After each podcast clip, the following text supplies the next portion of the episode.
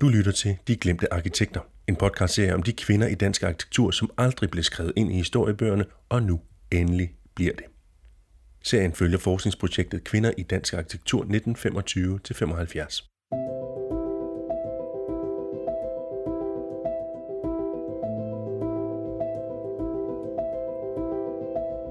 I det her afsnit, Visioner, tager jeg mikrofonen med på tur med arkitekturhistoriker og forsker Janni Rosenberg Bensen – Janni er på sporet af nogle kvinder, der fik afgørende betydning for en række nybrud inden for boligbyggeriet i Danmark i 1940'erne og 1950'erne.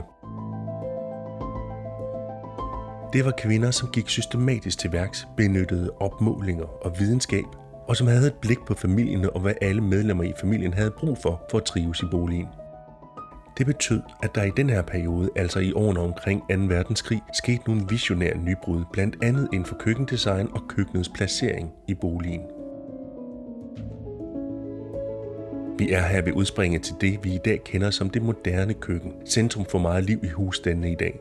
Spisekøkkenet, hvor der ikke adskilles mellem madlavning og familiens sociale liv, fordi køkkenet også benyttes til at lave lektier, arbejde, se film, høre radio, tale i telefon.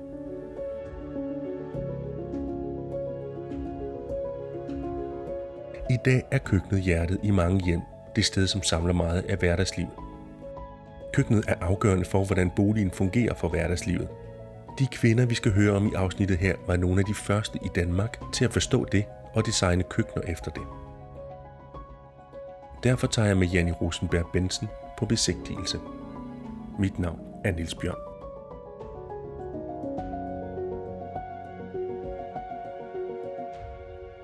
Janni, hvor er vi henne? Vi står på Søborg Torv. Vi står foran et af, hvad jeg synes er de mest interessante bygninger fra efterkrigstiden. Høje Søborg Kollektivhus. Det er en blæsende vinterdag, jeg har taget med Janni til Høje Søborg Kollektivhus. Efter sine er der flere køkkener bevaret i deres oprindelige udformning, og det er dem, Janni gerne vil se. Først skal vi høre, hvad kollektivhuset er for en bygning. Det er et byggeri fra øh, begyndelsen af 1950'erne og tegnet af to mænd, der hed øh, Hof og Vindinge, og en landskabsgartner, der hed Axel Andersen. Så hvis det er tegnet af nogle mænd, hvorfor er vi her så? Det er fordi, der faktisk også er tre kvinder med, men de bliver meget sjældent nævnt i historien. Og det er en af de ting, jeg har øh, prøvet at grave lidt i med vores projekt. Det var, hvilken rolle havde Grete Forkammer, Karen Sabro og Ulla Taftrup. Janni er på sporet af tre arkitekter. Kvinder, som hun har fundet ud af, har spillet en særlig rolle i udformningen af bygningen, vi står foran. Og det, jeg har fundet ud af, det jeg kunne se i kilderne, det er, at de faktisk var med til at gøre byggeriet mere kollektivt, hvis man skal sige det. Hvad betyder det? Jamen, det betyder, at man havde først lavet et byggeri, hvor man havde nogle kollektive funktioner. Altså, du har en lejlighed, en lille lejlighed, og så er der fælles funktioner. For eksempel, hvor du kan gå ned og spise i en restaurant, eller der er en portner, som kan hjælpe med vasketøj, eller du kan få gjort rent. Og det havde man kigget til, hvordan man gjorde i Sverige, men man ville gerne være endnu mere nyskabende. Og det kunne mændene altså ikke klare, så de fik de her tre kvinder med ombord, som havde hver deres kompetencer, og det var især Karen Sabro, som stod meget for sådan det husholdningsmæssige, kan man sige. Hvordan skruer man sådan et kollektiv hus sammen, sådan rent administrativt. Og så var der Ulla Taftrup, som jeg har arbejdet meget med, som lige havde været i USA og set på, hvordan indretter man køkkener i USA. Og som nævnt er det køkkenerne, som har fået Janni til at tage på besigtigelse i kollektivhuset i dag. Janni forfølger nemlig et spor om Ulla Taftrup, en af de glemte arkitekter, som i 1940'erne tilegnede sig helt ny viden. Hun synes, at vi i Danmark var totalt gammeldags. Den måde køkkenerne blev indrettet på, den måde kvinderne, og det var kvinderne, der arbejdede i køkkenet på det tidspunkt, den måde de arbejdede på, var gammeldags. Hun var to måneder i USA. Det blev faktisk slået op i politikken, inden hun tog afsted, at øh, køkkenarkitekt Ulla Taftrup skal nu på tur til USA. Og så var det sådan lidt en bisætning. Hendes mand, Ib Martin Jensen, som også var arkitekt, han skulle også med. Men det var ligesom hendes tur, og det var hende, der skulle på studietur over og se på, hvordan gør de i USA? Hvad er det for nogle elektriske maskiner, de har? Hvordan bruger kvinderne køkkenet? Hvordan bruger familien køkkenet? Hvordan ligger køkkenet i resten af boligen? Hvordan hænger det sammen? Så de ting, hun ligesom kom med, var state of the art i USA, som jo ligesom var udviklingsstedet på det her tidspunkt efter 2. verdenskrig. Og der skal vi ind og se så, hvordan det har fået form her. Ja, og jeg har været ham en del gange før, og jeg har arbejdet meget med det, men jeg har aldrig sådan egentlig kigget særlig meget på køkkenerne. Vi skal ind og møde Elisabeth Rehling, forperson i beboerbestyrelsen i kollektivhuset. Kan vi få lov at smutte øh, med ind her? Vi skal ind og mødes med Elisabeth. Tak skal du have. Tak for det. se nu her. Er det ikke rigtigt? Øj, og så står der selskabslokalerne. Ja, nu skal vi lige se, om vi kan finde uh, Elisabeth der. Hun sidder derinde. Hej, vi blev lige lidt forsinket. Og så er der nogen, der lige blev meget begejstrede, som ikke har været her før, som var... Nej, hvor er her fint. Jeg synes jo ikke, det er så lang tid siden, men det er jo ved at være nogle år siden. Øhm, ja, ja. Vi møder Elisabeth Regling i kollektivhusets lille salon, og hun fører an på turen rundt i bygningen. På forhånd har Elisabeth lavet aftaler med nogle beboere om, at vi kan komme ind og se deres køkkener. Der er nemlig stadig lejligheder, som rummer de originale køkkener fra da huset stod færdigt i 1951 for over 70 år siden. For Janni er det en guldgruppe at få lov at se. Men det særlige ved kollektivhuset er ikke kun boligernes køkkener, det er også husets mange fællesfunktioner. Huset hedder jo Kollektivhuset, og med det navn afsløres det, at der er en hel del, som er fælles. Nu går vi igennem en dør og kommer ind i et rum. Skal vi være stille her faktisk, fordi man sidder og læser? Der er nogen, der sidder og læser aviser. Ja. Måske skal vi øh, gå videre her og så ind i restauranten, som det hedder. Hold nu op. Vi er kommer nemlig ind i restauranten, som jo er bygningsmæssigt utrolig velbevaret. Men funktionsmæssigt er det jo også velbevaret. Det var sådan, at lejlighederne er ikke specielt store. Jeg tænker dem måske endnu mindre i forhold til de behov, vi har i dag. Men tanken var, at man havde en relativt lille lejlighed, ikke så stor køkken, fordi man gav afkald på nogle kvadratmeter til fællesskabet, som man så kunne bruge. Og et af de steder, hvor der jo er en del kvadratmeter, jamen det er her i restauranten, og hvor der ligger et øh, køkken inde ved siden af, som sørger for at lave øh, mad. Når du siger restaurant, så lyder det som, at det koster penge at spise. Man skal købe et vist antal madbilletter hver måned. Da man åbnede, der skulle man købe, mener det var 20 ud af 30 dage, altså inden for en måned. Og så kan man vælge at øh, sidde hernede og spise sammen med de andre, eller man kan vælge at tage maden med op og spise op i sin lejlighed. Hele udformningen her, det er jo noget af det, kvinderne har været med til at tænke, de her servicefunktioner. Hvordan gør vi livet lettere for familierne? Jeg har lyst til lige at spørge, fordi nu har vi jo været så heldige at få beboere med på rundturen her. Ikke? Elisabeth, du sagde, du har boet her 13 år. Ja. Hvordan fungerer sådan en restaurant her i hverdagen? Hvor meget bruger du den? Jeg bruger den 3-4 gange om ugen, tror jeg. Og samtidig kommer man ned, selvom man måske ikke har nået at bestille mad, bare for at være sammen med vennerne, for at komme ned og hygge. Og hvis du ikke har nået at bestille mad, hvad så? Samtidig kan man få en portion, hvis han har fået lavet ekstra. Og andre gange nøjes man jo så med at sidde og hygge og lave mad op hos sig selv. Der var en periode, vi havde en kok, som desværre døde, og så gik der rumtid, før vi kunne få en ny. Og huset døde simpelthen i den periode, fordi der ikke var mad hernede. Der var ingen samling. Så det er da jo sindssygt vigtigt sted. Det er fuldstændig fantastisk. Virkelig altafgørende. Og vores foyer derude er også meget væsentlig, hvor vi kan sidde og læse dagens aviser. Når jeg kommer hjem i huset, så går jeg ofte op i foyeren for at sige hej til dem, der sidder der, se om der er nogen at snakke med. Og så går jeg op til mig selv. Nu må I jo ligesom lead the way til, hvor vi skal hen. Ja. Vi skal op på tredje. Vi skal op på tredje. Ja. Jamen, jeg kan sagtens gå. Vi skal op i nummer 233. 233. I lejlighed 233 bor Andreas. Goddag, goddag. Tak fordi vi må komme på besøg. Ja, nå, men det er jo det der tre skabe, vi skal se på. Ja, Inde i Andreas' stue er en helt lukket er skabsvæg. ikke Ja. Men du har ikke, altså, du har ikke køkken derinde mere? Jo. jo. Ej, se, der er... Jamen, det- Men så med det nye er- elementer. Det, det er noget, jeg er meget glad for i hvert fald. Det Ja. der med, at man kan gemme det sådan af vejen, ikke?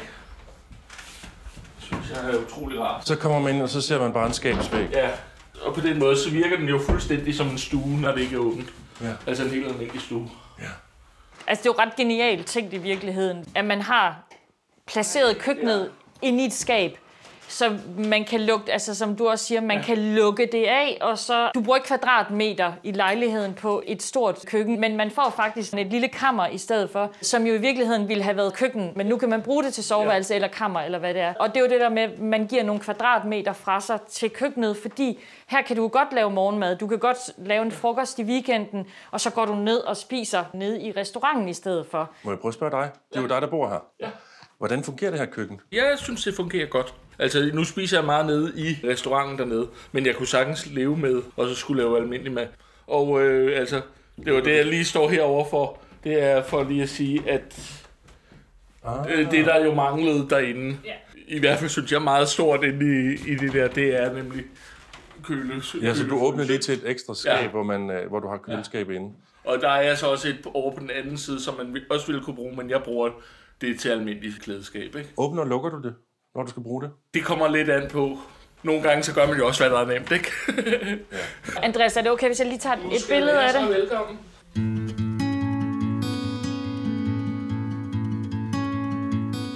Køkkenet i Andreas' lejlighed, som er pakket helt væk bag en skabsvæg, var første skridt i en innovativ udvikling inden for køkkener, som vi kan spore helt op til i dag. Når lågerne står åbne i Andreas' køkken, eller hvis man piller lågerne helt af, er det nærmest som et moderne køkkenalrum. På den måde var køkkenerne i byggeriet her fra 1951 nogle af de første forsøg ud i en omformning af boligen, som i dag er blevet standard. Jeg tror, jeg går herud i stedet for. Køkkenvejskab. Ja, tusind, tusind tak. Skal vi gå op? Vi går op på øverste etage, hvor der ligger flere af de fællesrum, som beboerne har adgang til. Det er nogle af de fælles faciliteter, som de tre kvindelige arkitekter, Ulla Taftrup, Grete Forkammer og Karen Sabro, fik tegnet med i projektet, da de kom ombord. Rum og funktioner, som både skulle indeholde familiens behov for udfoldelse og samtidig levere prisbillige løsninger. Vi skal også se køkkenet jo. Ja, vel,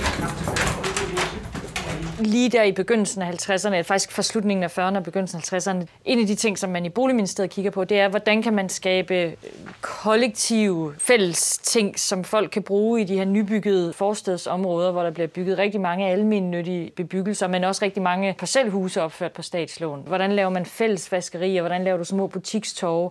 Hvordan laver du børneinstitutioner? Altså kollektivt forstået.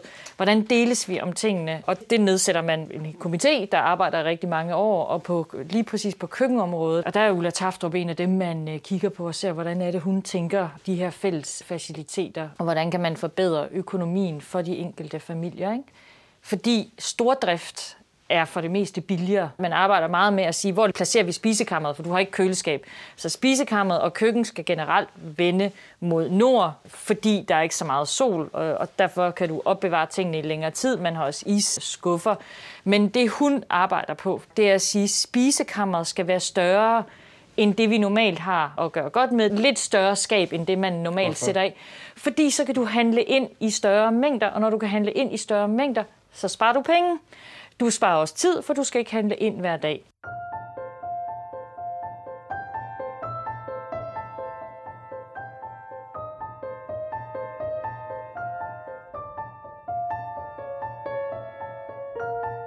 Ulla Taftrup kaldte sig køkkenarkitekt.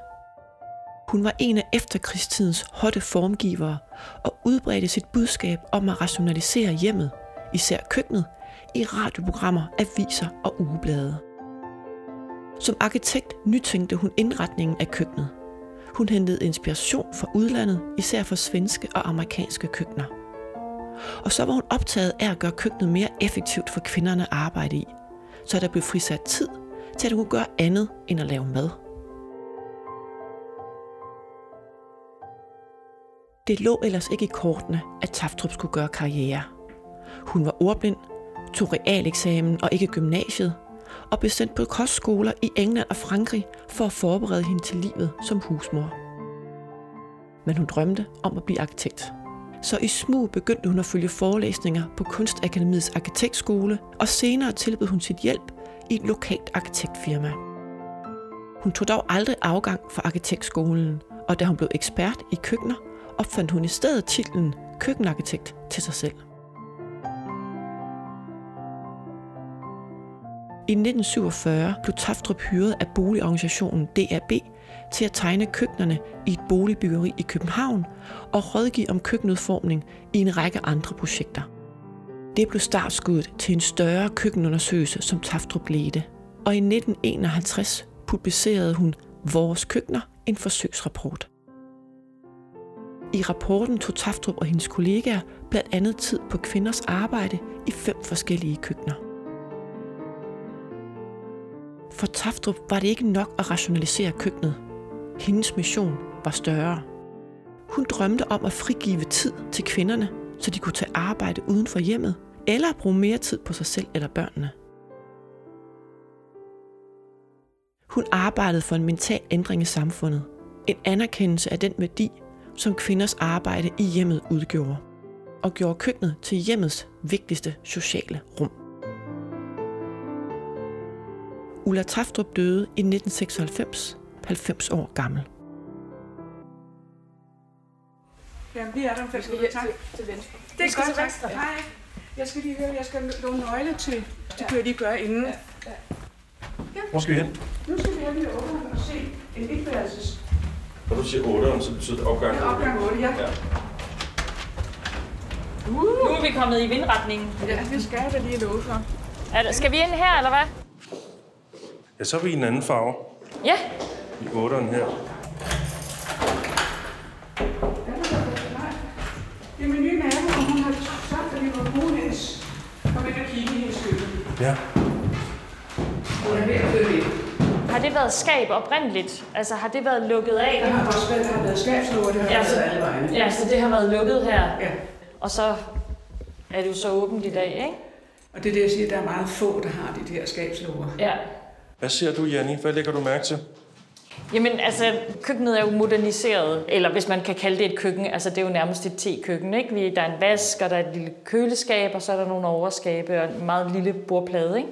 Men det ligger omkring altandøren, og så øh, har man faktisk i sådan en lille kandap næsten, der køkkenet ind her også, ikke? så det fylder jo ikke i lejligheden, og oprindeligt har det jo så været lukket, så der har man jo kunne gemme sit rod derinde. Og det er en af de ting, Ulla Taftrup, hun sådan retrospektivt selv siger senere, at hun begyndte at arbejde med køkkener, fordi hun, som hun selv sagde, hun var lidt doven. Hvis hun ikke lige gad at vaske op, så skulle man kunne gemme det bag nogle gardiner, eller sådan sætte det væk, indtil man ligesom gad at vaske op. Så jeg tænker, der ligger lidt i det der med, at du laver et skabskøkken, at du lukker det af, og så kan du faktisk have lidt rod. Altså ikke fordi der er meget plads at have der rod har på. været låge her. Der har været så der har været, vi kan se, hvor hængslerne har været. Ikke? Så det har du kunne lukke af, så du har kunne øh, have gæster, og så har du faktisk kunne øh, gemme dit rod, hvis det var det, inde bag nogle låger. Og så er det bare lignet et skab. Ulla Taftrup er enormt meget ude at fortælle på, til Dansk Husmorforening, til Arkitekter, Ingeniørforening. Altså, Så hun udbreder sin viden. hun øh, formidler sin viden og sine budskaber. Hun er enormt meget i aviserne. Hun er i øh, Danmarks Radio, hvor hun fredag eftermiddag har et fast program, som handler om øh, indretninger og meget køk, altså specifikt om køkkener. Man kan sige, alle de her erfaringer, man gør sig fra boligunder, altså de videnskabelige boligundersøgelser i, i 40'erne og lige ind i begyndelsen af 50'erne. Man har nogle konkurrencer, en som, hvor blandt andet Grete Meier sammen med Emanuel Johansen vinder, om hvordan kan man lave et rationelt køkken, som kan produceres på fabrik. Hvis man skal tage spændet, så har vi her en rationalisering i kvindens bevægelser, når du laver mad, som går op i en rationalisering af køkkenet. Hvordan bliver det produceret? Som i sidste ende bliver det, man, altså den rationalisering bliver taget op på et stort niveau og produceret betonelementer til at producere de store almindelige boligbebyggelser, som er relativt udskældte i dag. Ulla Taftrup var ikke nødvendigvis en fortaler for at rationalisere køkkenet i forhold til produktionen.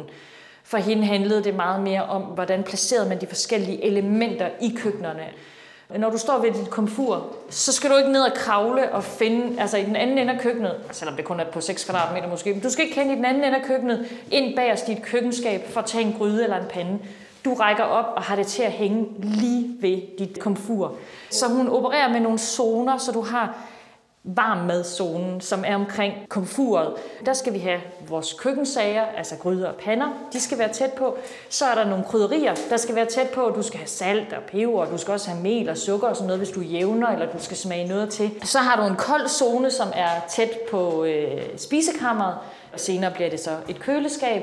Så for eksempel, hvis du skal lave frokost, så kan du gå ind og tage dit brød, du kan tage dit pålæg, og så kan du stå og lave maden der. Og så har du en opvaskezone, hvor der jo som det giver sig selv, det er ved vasken, der vasker du op, og der skal være mulighed for at kunne sætte dit, altså så du bare vasker op, og så du ikke skal stå og tørre det af, så du har en, du kan sætte det af på et stativ.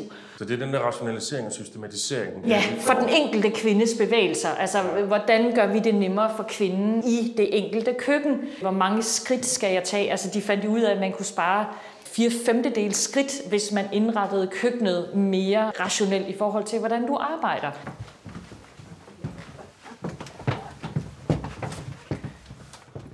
Ej, det er jo simpelthen i Ulla Taftrup's ånd, det der, og øh, gemme tingene.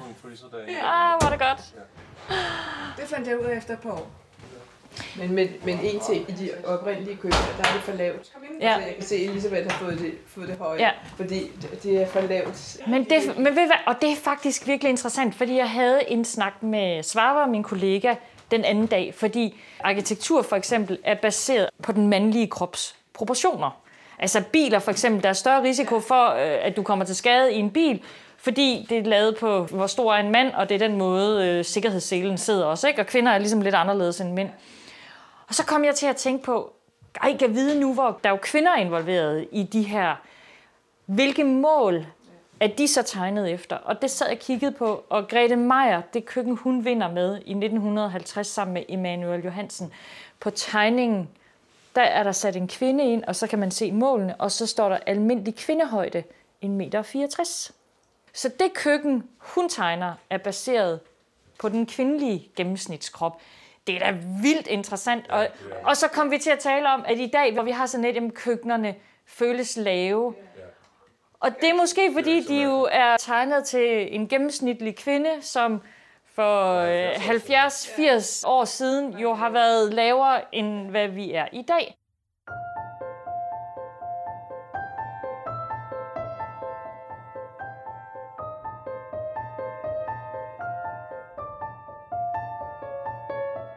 Grete Meier er for mange danskere nok mest kendt som kvinden, der tegnede spisestillene hvidpot, ildpot, rødtop og blåkant. Men hendes talent som designer blev først for alvor udfoldet sent i livet, efter en karriere som arkitekt, hvor hun var en af de nyskabende kræfter bag en videnskabelig tilgang til især boligudvikling. I mange år var hun beskæftiget med at opmåle genstande i hjemmet, for at regne ud, hvordan hjemmet kunne indrettes mest hensigtsmæssigt. Det var i 1940'erne og 1950'erne, hvor videnskabeligheden gjorde sit indtog i boligbyggeriet. For Grete Meier var det spændende. Hun var optaget af de teoretiske og videnskabelige strømninger og bidrog til byggebogen med at udarbejde retningslinjer om god byggeteknik og god byggeskik. I det arbejde var hun den eneste kvinde blandt mange mænd.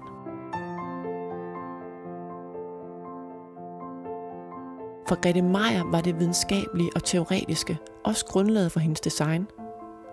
Sammen med møbelarkitekt Børge Mogensen udviklede hun et indbygget skabssystem, som blev en stor salgssucces.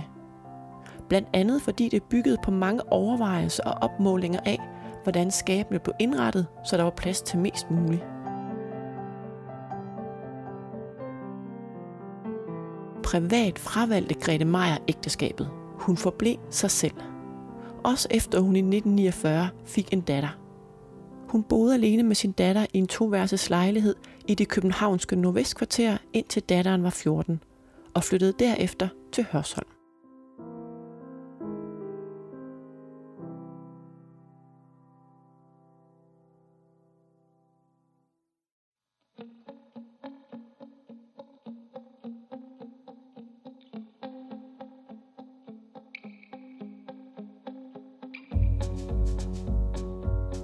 Kollektivhuset i Højsøborg er et eksempel på, hvordan godt design og god arkitektur kan understøtte de nye samfundstendenser, hvor kvinderne begyndte i større grad at komme ud på arbejdsmarkedet.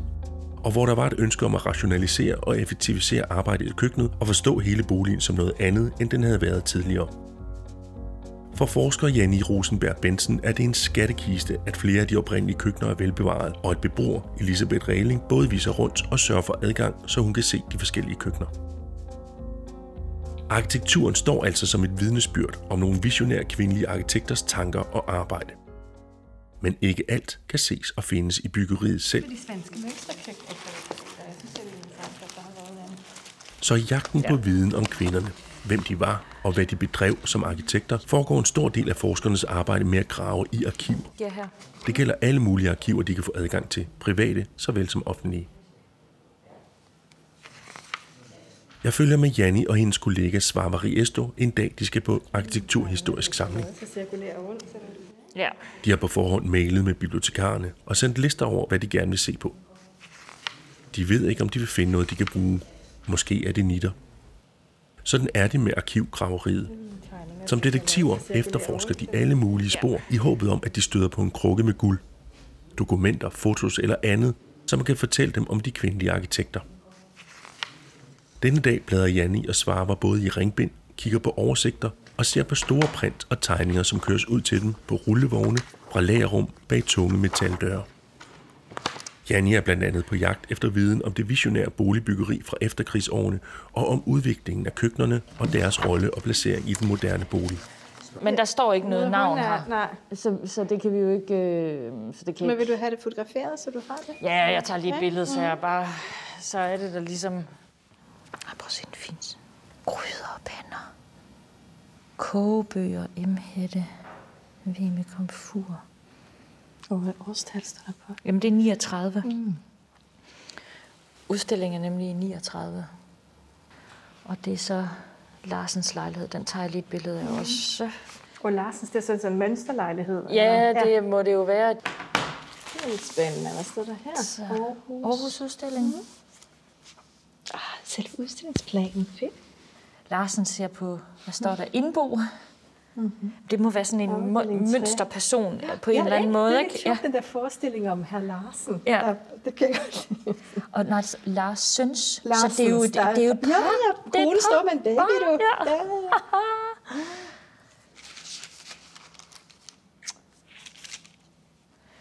Larsens, står der Søgerhus, eller hvad? Larsens Søgerhus. Først som nygift familie. Larsens sætter, Sætter bo. bo. Og senere som en familie med flere, Flere børn. børn. Ej gud, det må vi affotografere. Bare sådan generelt, så kunne det være mega fedt at sådan forestille en gennemsnitsfamilie med Larsens. Nå, Fedt. Yes, okay. Det var den. Dit køkkenspor, og mit køkkenspor... der har du fundet noget. Ja, du, altså, er det interessant, det du har fundet? Jamen det er det på sin vis. Det er så spørgsmålet, om vi skal gå videre med det. Ikke? Det var mere, nu tænker vi var her, og så kunne vi lige så godt lige få kigget på... Fordi jeg kan huske, at jeg i en artikel har læst, at Ulla Taftrup skriver om, at hun netop lavede noget i 39 på en udstilling. Men jeg har ikke kunne finde det nogen steder. Men det er jo så fordi, at hun på det tidspunkt har gjort det sammen med Hans Erling Langkilde og Martin Jensen. Og nu har vi set tegningerne. Jeg har ikke set så mange af hendes tegninger, så derfor er det også sådan lidt, nogle gange kan man ligesom kende deres skrift, eller den måde, de tegner på. Så Men man du kan... kender ikke hendes signatur godt nok Nej, det gør jeg ikke, fordi hendes materiale ligesom ikke er bevaret, og meget af det er, hvor hun skriver om det. Og...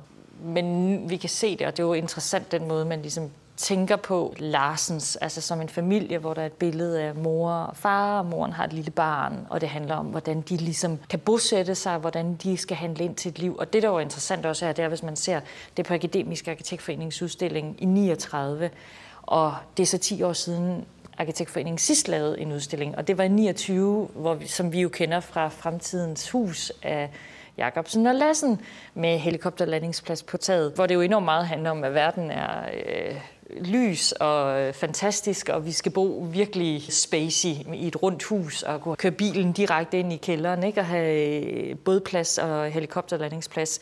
Og så hopper vi 10 år frem i tiden. Vi er over 30'erne. Man har været igennem depression, der har været boligmangel, kæmpe arbejdsløshed, der er en krig, der banker på, og så handler det om et ung par. Hvordan kan de bosætte sig? Som jo i virkeligheden peger enormt meget frem mod det, der optager arkitekter og politikere efter 2. verdenskrig, og som også det Ulla Taftrup og også en del af de andre kvinder jo er med til. Grete Meier er også med til det her med at finde ud af, jamen, hvordan indretter man boligen på den mest optimale måde, så familien kan leve det bedste liv som et ung par. Som Larsens, er der plads til børnene? Hvordan er der plads til kvinden? Hvordan er der plads til, at man er sammen som familie? Hvordan er der plads til, at man kan være for sig selv på meget lidt plads? For vi taler jo ikke store lejligheder på det her tidspunkt. Altså, det er jo to, måske tre værelser, ikke? som Larsens kan få. Så på den måde fortæller du også lidt om tiden, og hvor det er kvinderne, de begynder virkelig at træde ind i arkitekturhistorien her med velfærdsbyggeriet efter 2. verdenskrig. Så på den måde det er ret interessant.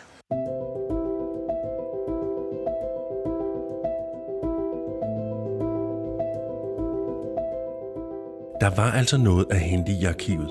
Spor fra en udstilling i 1939, hvor køkkenarkitekt Ulla Taftrup udstiller nogle af sine visioner om boligens opbygning, formuleret omkring en mønsterfamilie, Larsens. Udstillingen i 1939 er godt 10 år før Ulla Taftrup er med til at tegne kollektivhuset i Høje Søborg. Og arkivgraveriet er vigtigt. For en hel del kvindelige arkitekters bidrag til det innovative boligbyggeri i Danmark i årene efter 2. verdenskrig er ikke skrevet ind i historiebøgerne. Så det skal ske nu.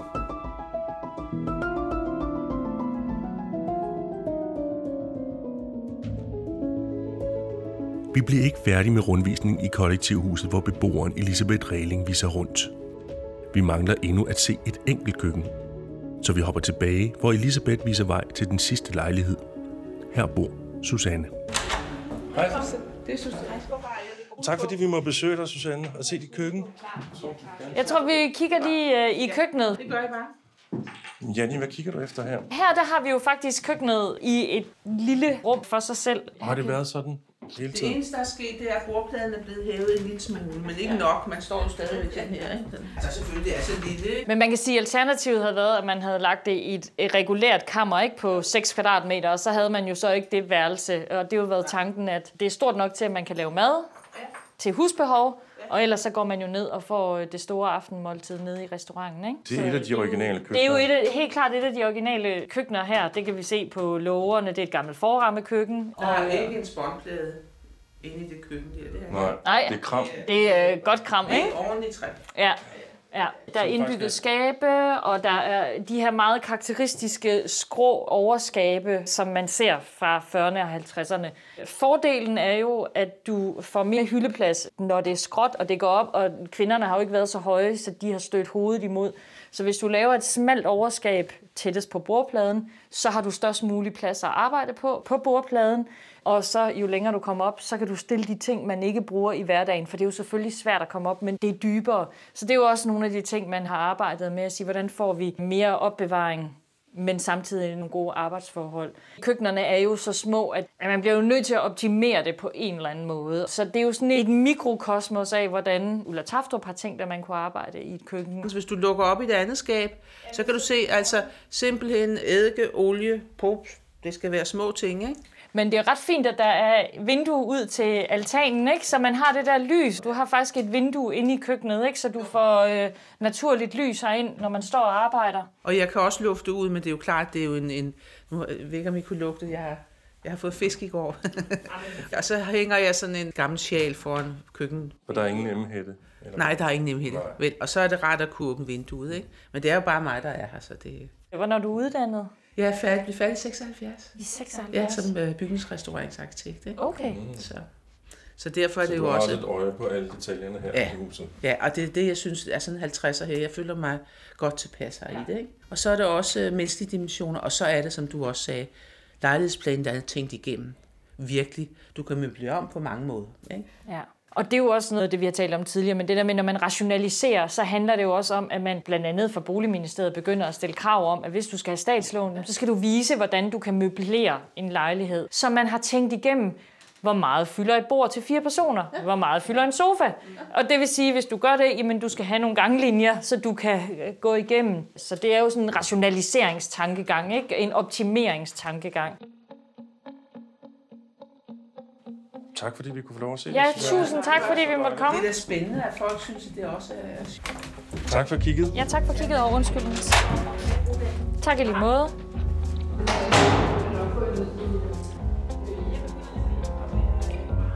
Janni Rosenberg Bensen og jeg tager afsked med beboer Elisabeth Regling og kollektivhuset, og jeg går i klipperummet for at få styr på historien.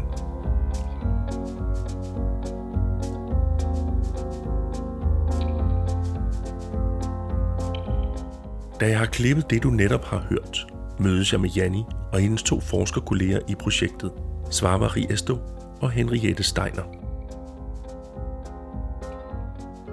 De har alle tre lyttet til udsendelsen, og nu skal jeg høre, hvad de tænker. Er der noget vigtigt, jeg ikke har fået med? Jeg kigger på min bogregion, ser jeg alt det, der er skrevet om, og så ser jeg, hov, der mangler jo en hel masse. Der er faktisk en masse huller. Det kan godt være, at de her bøger de står på en række, men øh, hvad med denne her kvindelige arkitekt? Hvad med landskabet, øh, når vi snakker om øh, Kildskovshallen eller et eller andet andet offentligt øh, byrum? Ikke? Alle afsnit behøver ikke at have med, at åh, der var ikke så meget af det officielle arkiv, vi måtte også gå andre steder. Men, men jeg tror også mere den der aktualiseringssamtale, at man ligesom nogle gange går tilbage i maskinrummet og taler, hvad betyder det her egentlig så? Ikke? For den måde, ikke bare for den måde, vi forstår det her præcise kapitel på, men for den måde, vi forstår arkitekturhistorie på, og dermed, hvad er arkitektur? For det er jo vores store spørgsmål, hvordan er det, arkitektur bliver til? Og jeg synes jo, jeg har fået sådan en meget klassisk uddannelse i arkitekturhistorie, hvor jeg har lært om alle de store mestre, og virkelig er blevet sådan meget, meget trænet i at læse ældre tiders arkitektur. Og så var det spændende for mig, altså flere steder i mit liv, men blandt andet, da jeg så kom ud og arbejdede på en tegnestue, og kunne se, at jamen, det er jo ikke bare den her ene person, der er ansigtet udadtil, som gør, at det her bliver til. Så den der idé, som vi har dyrket i arkitekturhistorien med den store mand, der finder på noget helt alene, den er jo simpelthen, den må korrigeres realitetskorrigeres. Altså, vi behøver ikke at opfinde den dybe tallerken i dag. Vi har mange forskellige boligformer. Altså, der er blevet tænkt forskellige boligformer tidligere i historien. Det er ikke nødvendigvis, at vi skal overtage dem en til en, men vi kan blive inspireret og lære af dem og udvikle dem i forhold til de behov, vi har i dag. Når man kigger på kvinder i arkitekturen, mm. så får man øje på, at der er også mange andre bidrag, som er blevet givet. For eksempel at finde på det her køkken i det her hus. Ikke? Ved at tage kvinderne, følge kvinderne ind i historien om kollektivhuset, så får vi en mere retvisende historie. Vi får en, der kan udfolde de her kompleksiteter omkring det levede liv, omkring hvordan tingene er blevet til, hvordan øh, der har ligget nogle øh, helt særlige måder at være arkitekt på, som har haft en kæmpe indflydelse, og det er det, vi har glemt. og derfor har vi brug for os at tale med beboerne, fordi det handler om noget, som man ikke kan sætte to streger under og siger, yes, de har fået 10 cm større vinduer, så der kommer mere lys ind i lejlighederne. Nej, de har fået mulighed for at leve et andet form for liv i de her bygninger. Det er virkelig fantastisk. Ikke? Noget af det, der er de vigtigste historier at fortælle, er netop, at man har eksperimenteret med den måde, man har boet på, og det har ikke været nogen tilfældigheder. Det har været, fordi der har været netop dyb videnskabelig interesse i, hvad er et køkken, hvad er en familie, hvad øh, er et samfund? Hvordan skal vi gøre noget godt for hinanden og for fremtiden? Og det er jo præcis de samme ting, der optager os nu. Og så kan man sige, her ved at se historien om, at arkitekter har gjort andre ting, når Susanne Ussing og Carsten Hoff begynder at definere sig selv som nogen, der vil give enormt meget magt til dem, der skal bo i huset og sige, nej, vi skal ikke beslutte alt på forhånd. Vi skal se, hvordan er det, folk øh, bor over længere tid. Hvad er det, de gør? Og vi kan bidrage, vi kan hjælpe folk med de der økonomiske vilkår og rådgive dem, så de får mest mulig selvstyring. Ikke? Altså, så indtager jo arkitekten en helt anden rolle, som det er interessant at kende til. Sådan at vores studerende her på arkitekturuddannelserne ikke bare tænker sig selv som nogen, der kan bruge de der computerprogram, renderinger og beslutte, om det nu skal være rød eller blå eller gul. Ikke? Altså, så det er jo enormt vigtigt, fordi arkitekter kan spille en meget mere kritisk rolle i vores samfund. Jeg synes også, at der ligger en vigtig læring, hvis man skal trække en parallel til i dag, hvor vi står over for klimaforandringer, hvor man efter krigen især står over for nogle ret store udfordringer. Man har boligmangel, og man har dårlige boliger, og man arbejder jo på kryds og tværs så når Grete Meier sidder og skal tegne et køkken, der kan standardiseres, så spørger hun Edvard Heiberg, eller så sidder hun og kigger på det køkken, han har lavet i 1943 til Voldparken for FSB, for at blive inspireret af det, samtidig med, at hun så har den nyeste viden i sit hoved, kvæg, at hun har været med på boligundersøgelser, hun sidder hos SBI. Altså hun bygger videre på andres erfaring, egen erfaringer, andres erfaringer og viden. Og det er jo også den måde, man bliver nødt til at løse klimaforandringer på i dag ved at tvinge tværfagligt. Og det kan godt være, at vi tænker, jamen, but of course. Men sådan er historien om arkitekturen jo bare ikke skrevet. Ved at åbne for at sige, at arkitekter har også lavet andet og kan andet end at sætte et betonelement sammen på forskellige måder, så er det også en måde måske at sige, at arkitekter kan faktisk være med til at løse de udfordringer, vi står over for i dag.